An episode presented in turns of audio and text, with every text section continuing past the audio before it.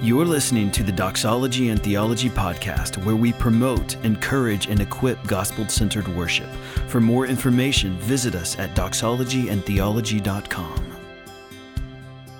Uh, if you don't know my story, basically, I come from a Muslim background, and I was uh, born in Houston when I was two years old. My family moved back to Iran when I was six. The Islamic Revolution hit. We moved back, and I didn't speak English when we moved back to America. I only spoke Farsi. And so there was a Christian lady who became my tutor that was reading me books every day after school to teach me the English language. And my family didn't know she was Christian. They were paying her, and my family was pretty staunch Muslim. My dad was the president of the Islamic Medical Society, a very prominent Muslim. So uh, this lady, uh, pouring into me, loving me, in the second grade, hands me a small New Testament and says, This is the most important book you will ever read in your life. She tells me, You're not going to understand it today, but promise me you'll hold on to it and read it when you're older. And so I threw that in my house and grew up again in a Muslim home. My senior year in high school, I became curious about the person of Christ through various things that happened. I wanted to know what Christians believe. And God put that New Testament on my mind. And I went reading it, and every day under the covers with a flashlight so my parents wouldn't walk in and figure out what I was doing. And finally, I got to the book of Romans, and it just totally changed my life.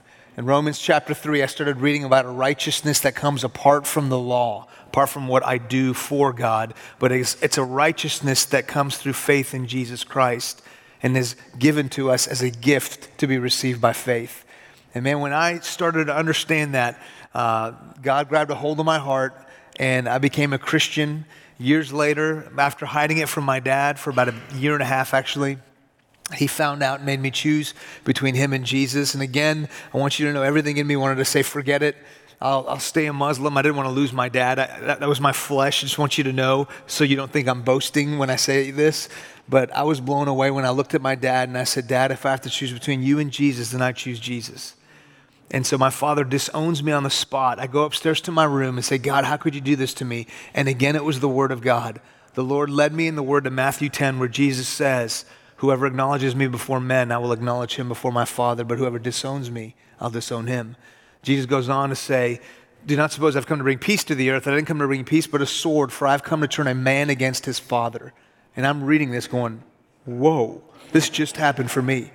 You know, uh, anyone who loves his father or mother more than me is not worthy of me, goes on to say. Whoever wants to save his life will lose it, but whoever loses his life for my sake will find it. So I say to you, the word of God implanted in my heart, drew me to faith in Christ when I read Romans, man, and, and then clarified what God's call really is on all our lives, which is to deny ourselves, take up our cross, and follow Him, even if it means to walk away from my Father.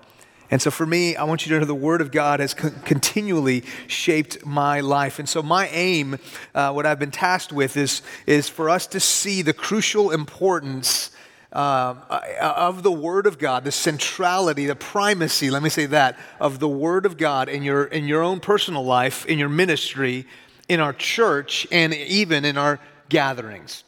And then, not only that, I want you to see uh, the primacy of the preaching of God's Word in our life, in our ministry, in our church gatherings. And so, if you have a Bible, turn with me to 2 Timothy chapter 3. 2 Timothy 3 is a uh, incredible uh, passage here, and I think you know where I'm going in 2 Timothy 4. But as you know, 2 Timothy was written uh, in the mid to late 60, 60s AD when Paul was in prison in Rome. It's the twilight of his life. Uh, in fact, he writes, My departure is at hand in 2 Timothy 4. And he's writing this letter to his beloved disciple, who he calls him my child. And so you think this is one of the most personal yet powerful letters, if you will. It is his last words on his deathbed to his child. That's what you have before you in 2 Timothy.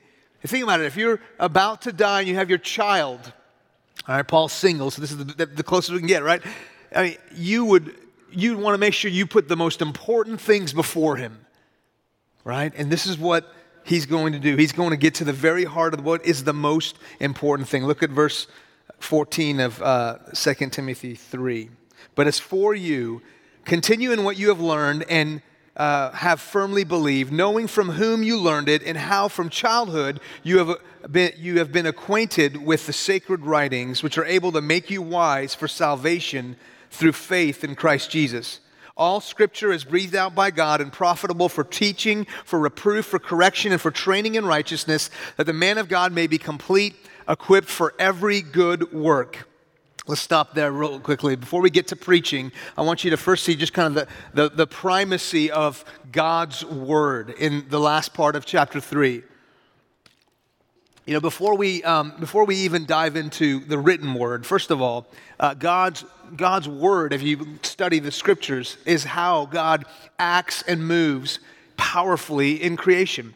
So, obviously, at the very beginning, when He created all of creation, it was by His word. Genesis 1, right? Uh, let there be light. All right, when God created the heavens and the earth, it started with God's word. Hebrews 11 says, By faith, uh, we understand the universe was created by the word of God, so that what is seen was not made out of things that are visible. Right? So God created ex nihilo. He created out of nothing. He created by his powerful word. And then when mankind was created, Genesis chapter 2, verse 7, then the Lord God formed the man uh, of dust from the ground and breathed into his nostrils the breath of life, and man became a living creature. I want you to think about that. Mankind became a living creature by the breath of God. And the breath of God and the word of God are linked together. Psalm 33 6 says, By the word of the Lord the heavens were made, and by the breath of his mouth, mouth all their hosts. And so God's powerful word creates all, all that we see around us, creates mankind. And then, of course, we know the fall in Genesis 3. If you just keep going down the Bible, the fall happened because the serpent, the enemy of God, came to Adam and Eve and tempted them to doubt God's word. Did God really say you will die if you eat from that tree? And so that's where we, we have sin come in, and, and, and then God, the first pro- gospel proclamation is from God's word. Genesis 3.15, when he says that the offspring of the woman will crush the head of the serpent, and the serpent will bruise his heel. And that's the pointing to the cross.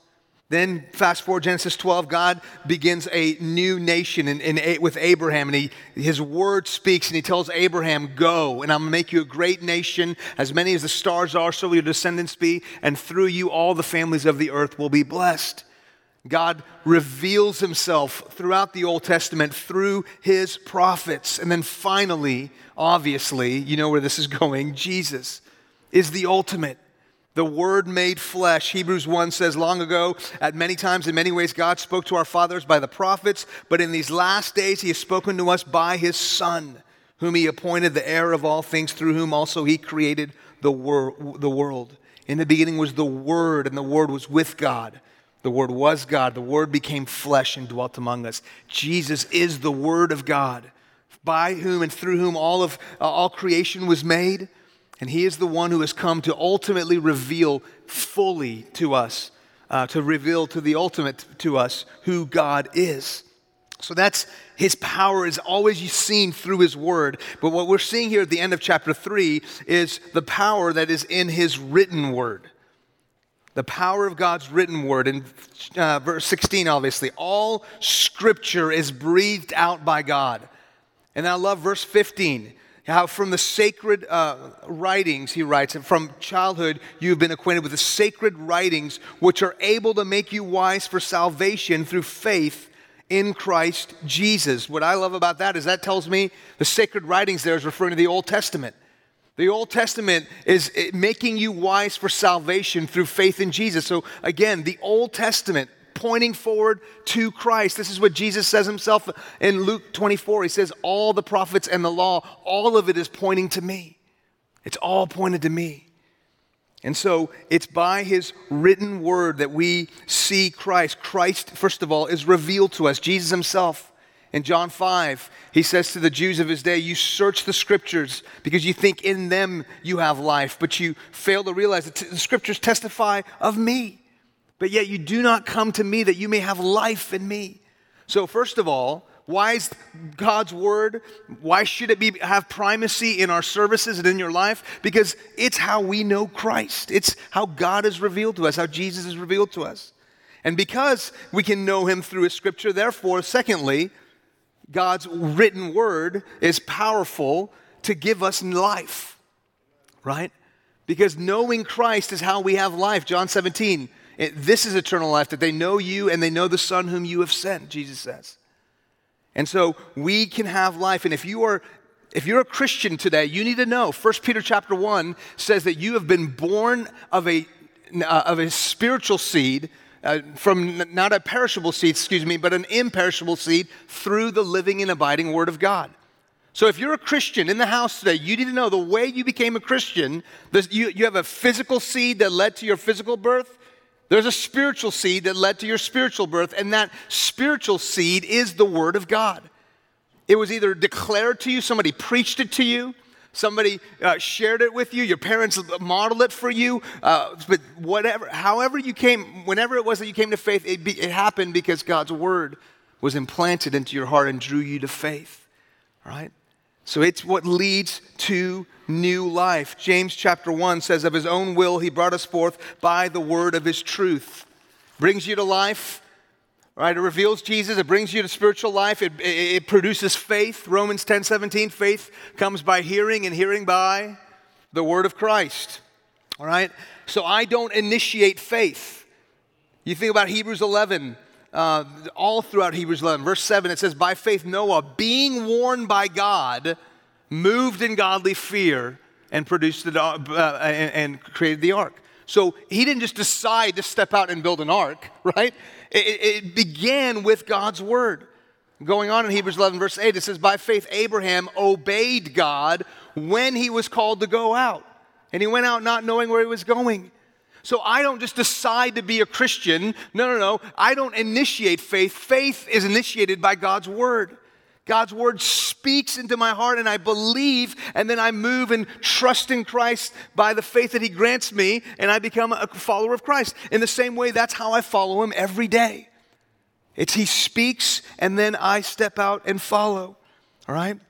So this is all I would say, uh, 2 Timothy 3.15, how you can come to faith in Jesus and come and find salvation, find life. But then verse 16 of 2 Timothy 3, I believe shows us that not only does God's word reveal Jesus, bring us to spiritual life, produce faith in us, but God's word is what sustains life.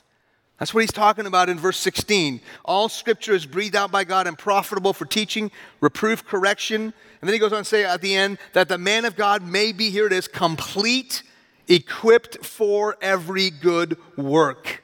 And that's the Psalm 1 that Sandra read before we start at the very beginning of our service. Blessed is the man who delights in the law of the Lord. He shall be like a tree planted by the rivers that bears fruit in its season.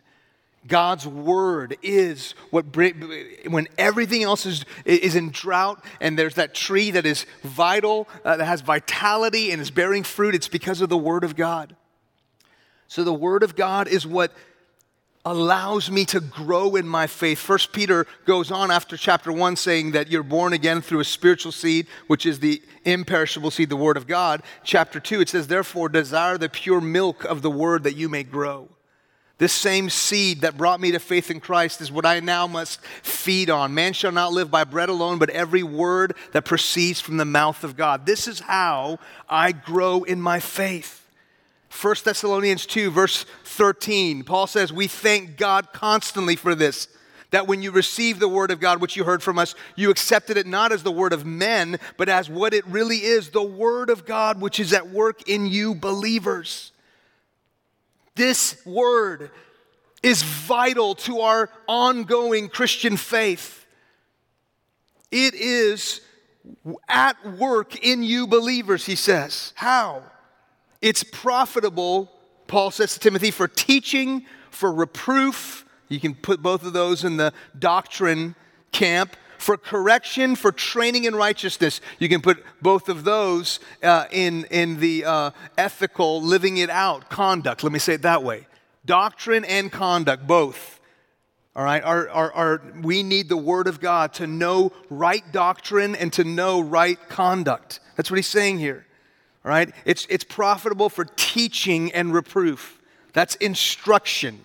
So, in the positive sense, for teaching, it's how we know God's will. I speak to young uh, students, I speak to college students a lot. Uh, before I became a pastor, definitely I, I did. I led a uh, Bible study at Baylor with college students every Monday night. And they always want to know what God's will is, and they always bring it down to basically who am I going to marry and where am I going to live and what's my job going to be, as if that's the end all be all of God's will, right? And this is what I say to them I say, look, get in the Word of God and see the places where He's very clear what His will is. There are places in 1 Thessalonians 4, this is the will of God, your sanctification, that you would abstain from sexual immorality. God's will is that you be thankful in all things, right? Right, God's will is that you would be spirit filled, that you would know Him. There's so many places in Scripture that literally it says this is God's will, right? As Deuteronomy 29 tells us that the secret things belong to the Lord, but the things that are revealed belong to us and to our children forever, that we may do all the words of the law. So it's God's word that tells me what His will is for me. It's God's word that reproves me. Scripture says in 1 Corinthians 10, Romans 15, that all the things that happened to the Old Testament saints are recorded for us as an example, as a warning. All right? And so the Word of God is living, active, sharper than any two edged sword, piercing to the division of soul and spirit, of joints and of marrow, and discerning the thoughts and the intentions of the heart. And no creature is hidden from His sight, but all are naked and exposed to the eyes of Him to whom we must give account. Friends, the Word of God is profitable to instruct us, to reveal uh, the inside, inner workings of our heart our motives, and our thoughts. All right? And it guides us. He says it's profitable for every good work. The Word of God is what guides me through my life. Um, in Isaiah chapter 30, one of my favorite passages in Isaiah 30, it says, Woe to my people. Listen to me. If you're young, you got to hear this. Woe to my people well, wherever you are, you need to hear this, but especially if you're like, where's my ministry headed? Listen. Woe to my people who make plans for their life without consulting me. They go to Pharaoh and they go to Egypt to ask the advice of Pharaoh in Egypt. Therefore, the advice of Pharaoh in Egypt was turned to their shame. But then in verse 18, it says, Blessed are those who wait on the Lord. And that's not a passive thing, it's an active thing to wait on the Lord. It's like a waiter who's waiting on a table, who's attentive to that table, a good waiter, right? All right? And so you are waiting on God. You're attentive to hear a word from Him. He says, You shall hear a word in your ear saying, This is the way, turn in it as you turn right and as you turn left. Second Peter chapter 1, Peter says that man, that, that voice that I heard on the Mount of Transfiguration, when he when Jesus was transfigured and he heard the Father saying, This is my son, all right? In whom I'm pleased, listen to him. He says, Listen to me. You have something even more certain, more sure than that voice I heard. You have it through the written word of God, which you would do well to pay attention to. He says, as a lamp shining in a dark place. So I go to the Middle East all the time. One of the things I get to do with my Farsi language that I still have is I get to train Iranian pastors. And I come back and people say, man, people are coming to Christ through visions and dreams. Man, I wish we had more visions and dreams. Do they just have more faith than we do? What's wrong with us, right? Listen to me. I believe Visions and dreams are prominent in places where the Word of God is not.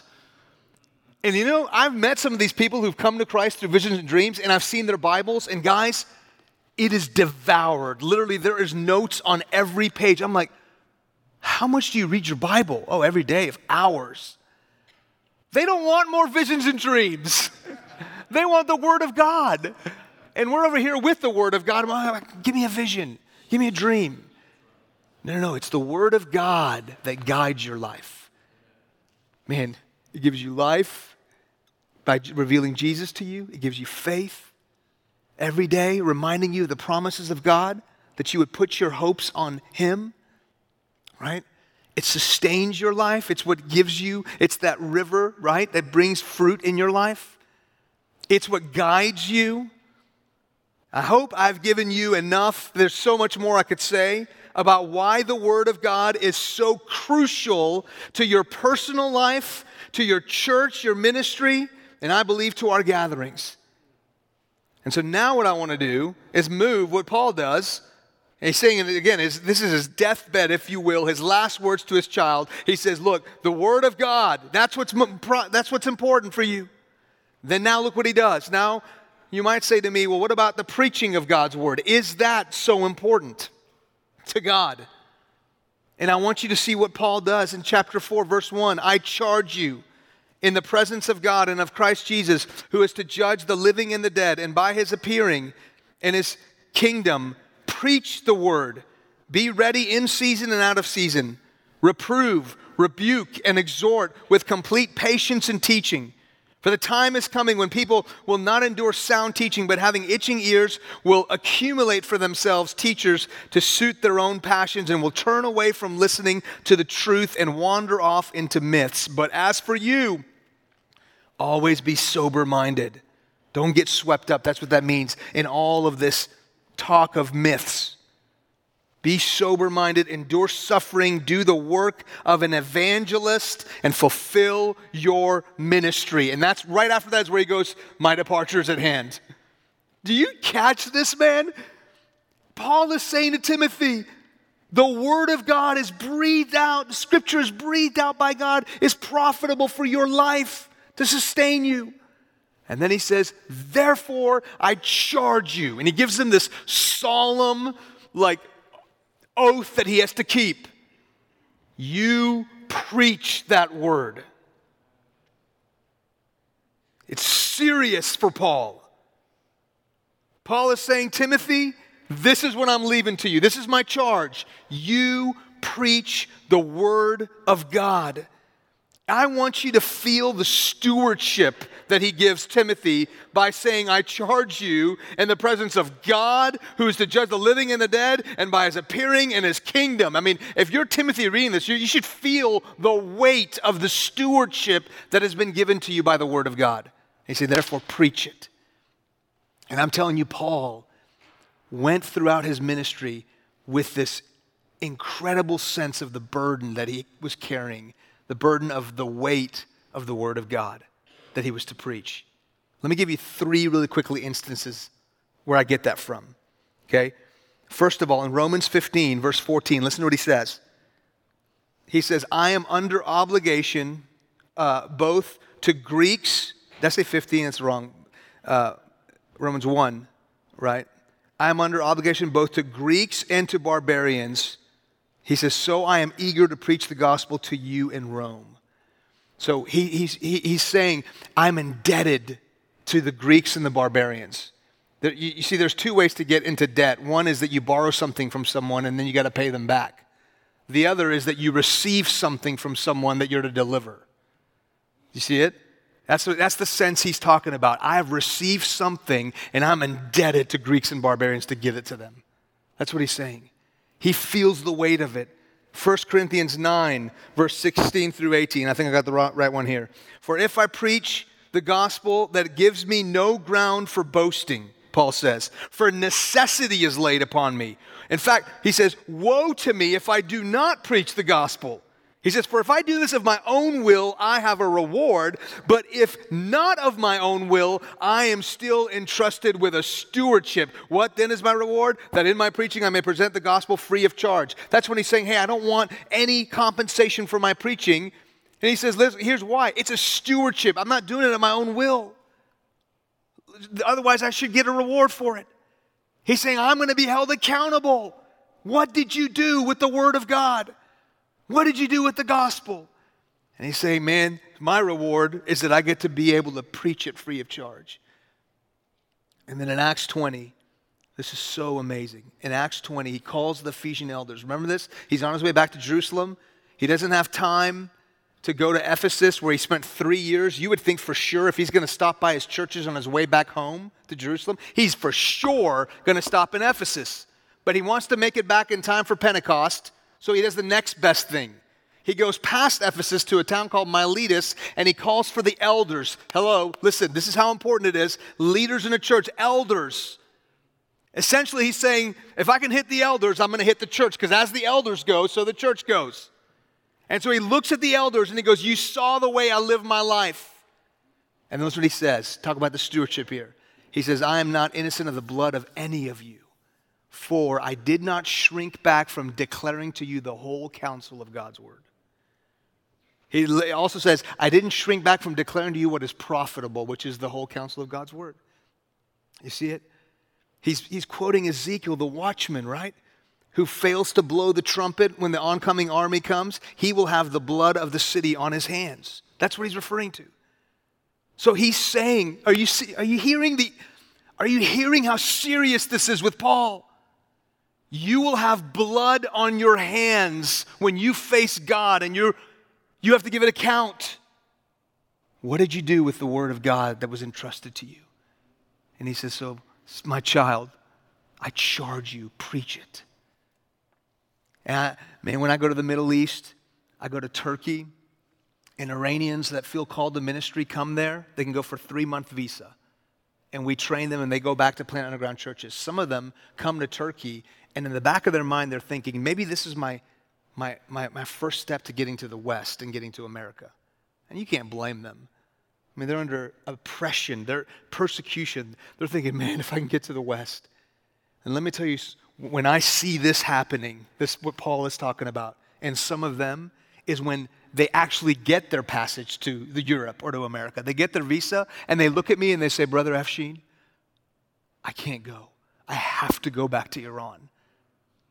And I go, What do you mean? He goes, and they go, I can't know what I know and not go back to Iran. They feel the weight of the stewardship that's been given to them.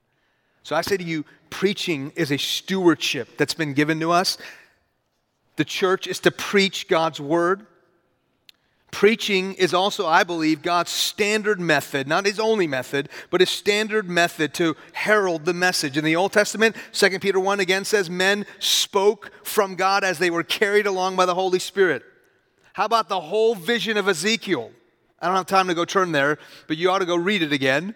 When literally he goes into a valley of dry bones and he hears God's word say, prophesy to the bones, preach, and watch how I move. And you know, the bones come together, and then he says, preach to the breath to come to give it life. I mean, literally, he's Ezekiel 37 is rehearsing to us that God's word brings life, and he does it through the avenue of preaching. He says, You prophesy, you preach, and watch me move. Men were carried along by God as they spoke. In the New Testament, very clear, so many places. Romans chapter 10. How will they call on him whom they have not believed? How will they believe if they have not heard? And how will they hear unless someone preaches to them? And how will they preach unless they are sent? So God's word again is saying, This is the way I've set it up, that my word would be preached, would be heralded. 2 Corinthians 5, Paul says, We are uh, ambassadors. God is pleading through us. And you say, okay, well, that's out in the world. What about in the worship setting? Well, if you look at throughout Scripture in the synagogue, remember Luke chapter 4, what happens? Jesus comes in. This was the custom. They read from the law. And Jesus reads from the prophet Isaiah, Isaiah 61, and then he rolls up the scroll. And what does he do? He starts to preach. He says, Today, this scripture has been fulfilled in your presence. Paul does the same thing in Acts 13 in Antioch, eh, eh, in Pisidia. He goes in, and the law and the prophets are read, and then the rulers of the synagogues say, Brothers, do you have a word of encouragement for us? did he ever have a word of encouragement for them? They read the law and the prophets, and guess what? Paul then preached. He preached the word, he exposited the text, and he told them how it points to Jesus. All right? So, this is, so what is preaching? So, I say to you, it is, it is a stewardship, it is God's primary means of heralding his message, and, and you see it, it happens in the gathering. All right? So, what, what, what is preaching? Well, the word there is herald the, God, the word herald it. It's like the king's herald that would go to the towns in the kingdom and herald the king's news to the people. You know, this is the word of the king for you. It would be good news, okay? All right? That's what, that's what preaching is. But then you see here this element of also expositing, of, of explaining. Let me say it that way. He says, preach the word. He goes on to say, reprove, rebuke, exhort with complete patience and teaching. And of course, I love John Piper, his new uh, book called Expository Exaltation. That's what he calls preaching. He says it is speaking, is preaching to the heart and the mind. It is giving the, the, the, the content of the gospel, of the Word of God. It's giving doctrine to the mind, but also it's to herald, it's to exhort, it's to lift up the gospel, not just the content of the gospel, but the glory of it. It's to show it as the treasure that it is so that hearts would long for it. That's what preaching is. It's not just transferring information. It's pre- preaching is I am uh, my desire is through the Holy Spirit that you would be moved to see the glory of God and want it in your life. Desire it. That's what preaching is. And I love this. I, I believe preaching ought to be expository. He says, preach the word. That's what you're to preach. Friends, the reason preaching is so important isn't because of the human's ability to speak. The reason preaching is so important is because of what he said in the end of chapter 3. The Word of God is God's breathed out, Scripture is God's breathed out Word. That's what gives preaching its primacy. Let me say that again, make sure you hear that. The reason preaching is so important isn't because of the man preaching, isn't because we're trying to fill time. it's because the Word of God is so important. All right? And so, expository preaching, and you know this, is essentially, very simple definition. The main point of the, of the text that you are preaching is the main point of the sermon. You are expositing, you are, you are bringing out the meaning, exegeting, bringing out the meaning of the text and applying it to the hearts and minds of your listeners. That's what it is. And friends, as I said in Acts 20, it's the whole counsel of God's word. That's why he says all scripture is breathed out by God, not just parts of it and the parts that maybe would be difficult for some people to understand. You throw it aside. Listen to me. In Acts 20, look, look here, don't miss this. In Acts 20, I'm so passionate about this. When he says, I am innocent of the blood of all of you, because I didn't shrink back from declaring the whole counsel of God's word, you ought to think, well, why would anyone shrink back? Well, guess what? He tells you, and he says, after me, there will be fierce wolves that will rise up, some among you. And their aim is just to draw the disciples after them. So hear me say this. The reason people shrink back from declaring the whole counsel of God's word is because their aim is ultimately to get a crowd. And if you just want followers, I mean, just butts and seats, let me say that. If you just want more people then you're going to avoid some sections of Scripture.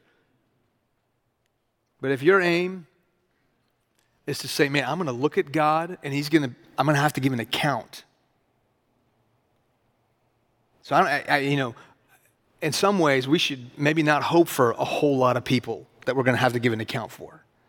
If you really think about facing God one day, it might be like, God, just give me 20 or maybe even one. I'm going to be held accountable.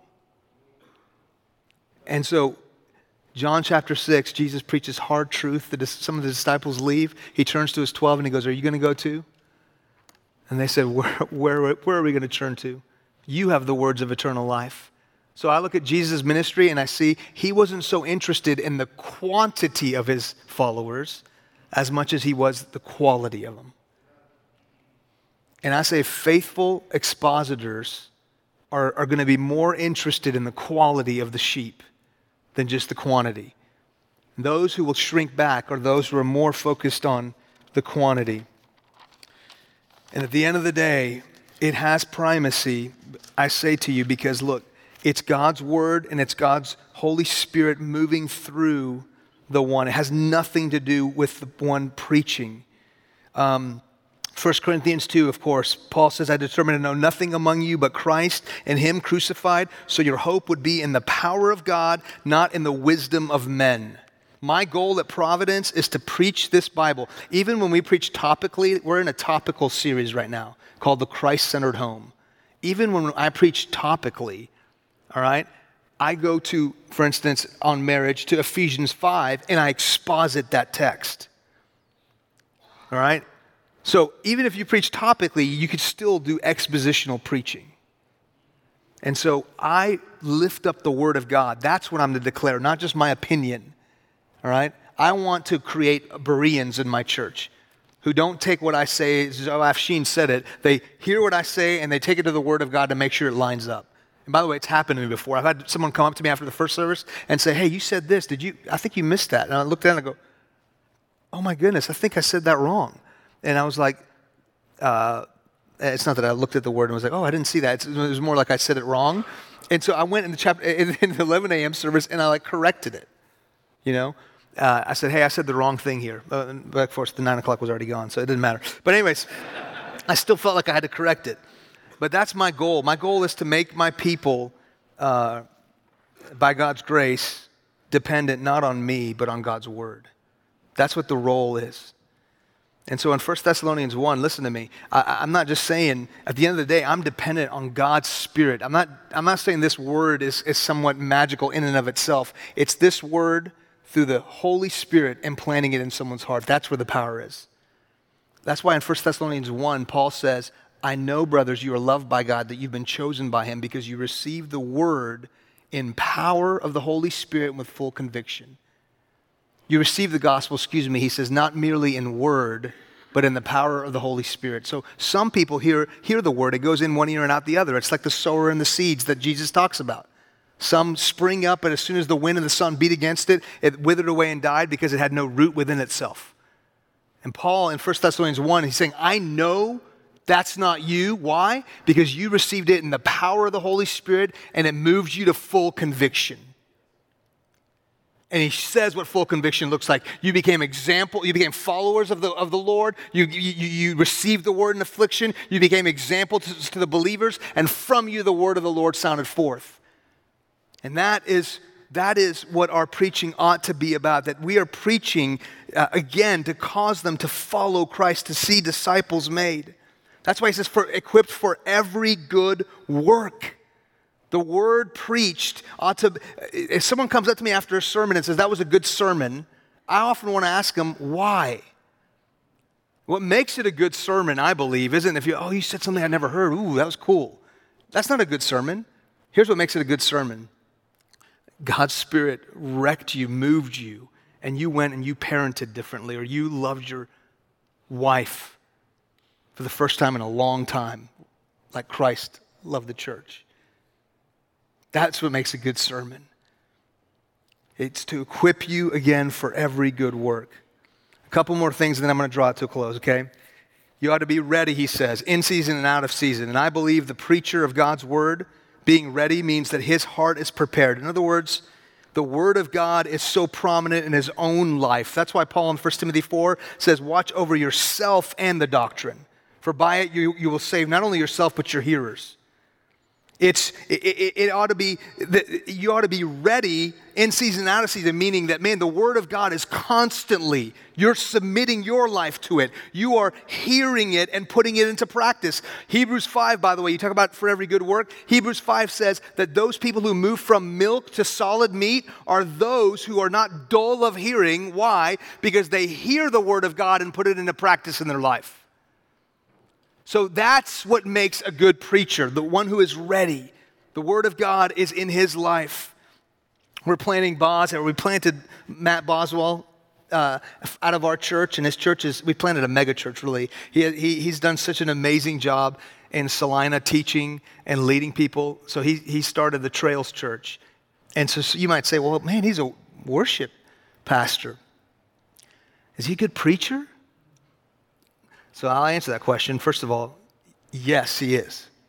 If you didn't know that, he's a, Matt Boswell is a phenomenal pastor, leader, preacher who also happens to be good at music and has a passion for worship.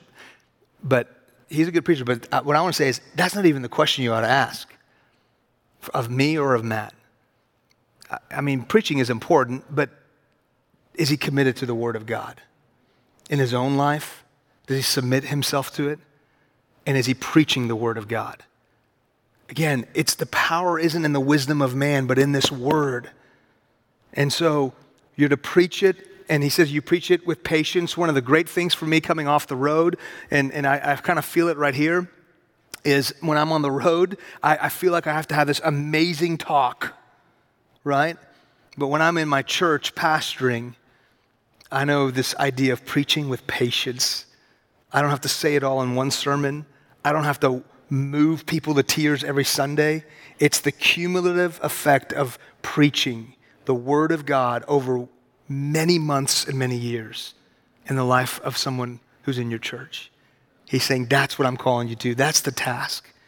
And so I say a couple of things. First of all, friend, as a worship pastor, which again, I'm a worship pastor too, but you know what I mean, Mu- leading music, whatever you do in the service, you ought to see the preaching of God's word as being central to your gathering. Because why? This is what Paul is telling Timothy. It is where the power is. It's God's breathed out word, and therefore you preach it. So, what you ought to do, I, I would say, friend, as a worship leader, is you, your role ought to be to come around the, the preached word with your gifts. All right? By the way, even, it's funny, even preaching and leading music, it's not about our gifts. We think it's, I want to exercise my gift. No, he says, you preach so that they would be equipped for every good work. It's not about your gifts, it's about seeing their gifts be employed. That's why you lead music, that's why you preach. But okay, I chased a rabbit there. My point is this you ought to see your role as saying, I'm going to come around and, and support the preached word of God. That's what I want to be about. And if we struggle with that, by the way, because maybe we're not doing the preaching, we forgot that again, it's not about the preacher, it's about the word of God. It doesn't mean the preacher is more important than the worship leader. It means God's word is central. That's what it means. You see it? And then I would say this the patience tells me that, man, we, we ought not go after it, the whole be sober minded. We ought not get swept away by what's happening around us. And so I want to close very carefully by just speaking into one thing, if I may. Um, and, and, I want to do this with tact, but like I, I'm, I'm concerned about in many places because of what's happening in our culture, seeing the Word of God be watered down or brought down. And what I hear here is no, no, no, no. It must be have a place of primacy in your life and in your ministry. So some of you know, and, and again, I don't know everything that's going on in his heart and mind, so my, my, my aim isn't to slam, but what Andy Stanley has been saying recently about God's word, and again, maybe there's something I'm not hearing in what he means, but apparently what he said recently, if you don't know, is he says that we, we need to, in this post Christian world that we live, we need to stop saying uh, the Bible says so, because that's not going to resonate with a post Christian world. Instead, we ought to say, well, uh, Jesus rose again and to prove that he died for your sins. And here's, here's what you need. Not the Bible says so, but there was a man named uh, Luke who was a physician, and he went and studied it and heard eye count, eyewitness accounts to it. And he tells you so. Not the Bible tells you so. So because again it's not that's not relevant to they don't see it as a basis of authority he says appealing to post-christian people on basis of authority of scripture has essentially the same effect as a muslim imam appealing to you on the authority of quran. I'm going to come back to that. He's, he says christianity is built on events really the event resurrection not the record of the events. The foundation of our faith is not an inspired book but events that inspired the book. And then he says, if the entire Bible isn't true, it doesn't mean the resurrection isn't true. Holding to our faith in the risen Christ, we should not believe everything rises and falls on whether all the Bible is true. Thinking that way is unfortunate and, and absolutely unnecessary. If we stake our faith on the whole Bible being true, then Christianity becomes a fragile house of cards religion when we hear that perhaps the walls of Jericho, let's say, didn't actually come tumbling down. And so here's my concern uh, I appreciate that he is thinking about where the world around us is coming from and trying to uh, contextualize and meet them. But what I, uh, let me just say this any, look at me now, any church, movement, institution that calls itself Christian, whatever you want to say, that casts doubt on the Word of God, that brings it down, makes it inferior, is essentially committing suicide. It's the beginning of it. And let me tell you why. Because a, a couple of things I want to say. Again, I, I, Andy had me come preach for him in 2006, and I got to meet him. I, I think he loves Jesus. So I'm not, I'm not coming against him, and I don't understand everything maybe that he's saying here, but I would say a couple of things, and this is why this is so passionate for me, is I believe the power is in this word. Okay? So listen to me. He says it's like a Muslim imam. It would be the same thing as a Muslim imam appealing to you on the basis of the Quran. Can I say something? I was a Muslim and I read the New Testament not because I thought it was authoritative. In fact, I'm gonna tell you, I thought it wasn't authoritative. I read it out of curiosity to see what Christians believe. And as I read it, the living and active word slammed into my heart by the power of the Holy Spirit, quickened my eyes to see my need for salvation in Christ alone, and I became a Christian. God doesn't need non Christians to believe that His Word is authoritative for His Word to actually move and, and, and have power. He's not dependent on that. And so I, I, don't like going to a methodology that, that takes away from the power, again, that is in this Word. So I say, if I have a non Christian, I'm not going to say, well, hey, I'm not going to therefore preach the Bible anymore because you don't really actually believe this is true. No, I'm going to preach the Bible because I believe it's living and active and it's going to impact that person. And then I would say, secondly, it's a slippery road when you start to say, it's not really important if the whole Bible is true. Because I want you to hear me say, Paul says, all scripture is profitable. And I didn't shrink back from declaring the whole counsel of God's word. And so I'm telling you, we, I'm calling you, whatever your role is in that service, to make sure you are putting a spotlight on the Word of God and you're lifting up the Word of God, not to worship the Word, but what the Word is pointing to Jesus and His gospel. That's where the power is. I determined to know nothing among you but Christ and Him crucified, so that your hope would not rest on the wisdom of men, but in the power of God. So let's pray. Lord, we we thank you for your word. We thank you for the power that your word throughout all history has created, has given life, has restored, has brought life out of dry bones over and over and over again. And may we be a people serving your church. It's not our church, your church, which you purchased with your own blood. May we be a people who are more than ever committed to your word, believing that your word goes forth and accomplishes the purpose for which it was sent, and it will not return void.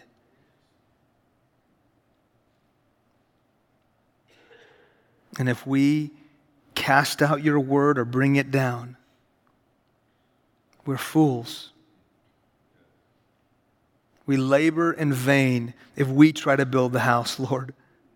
In our wisdom, in our methodology, in our eloquence. And God, may we be a people who herald the word and we feel that holy stewardship that Paul felt, that we are going to give account to you with what we did with your message that you've given us. Lord, we need you. We love you. In Christ's name we pray. Amen. Hey, thanks for having me.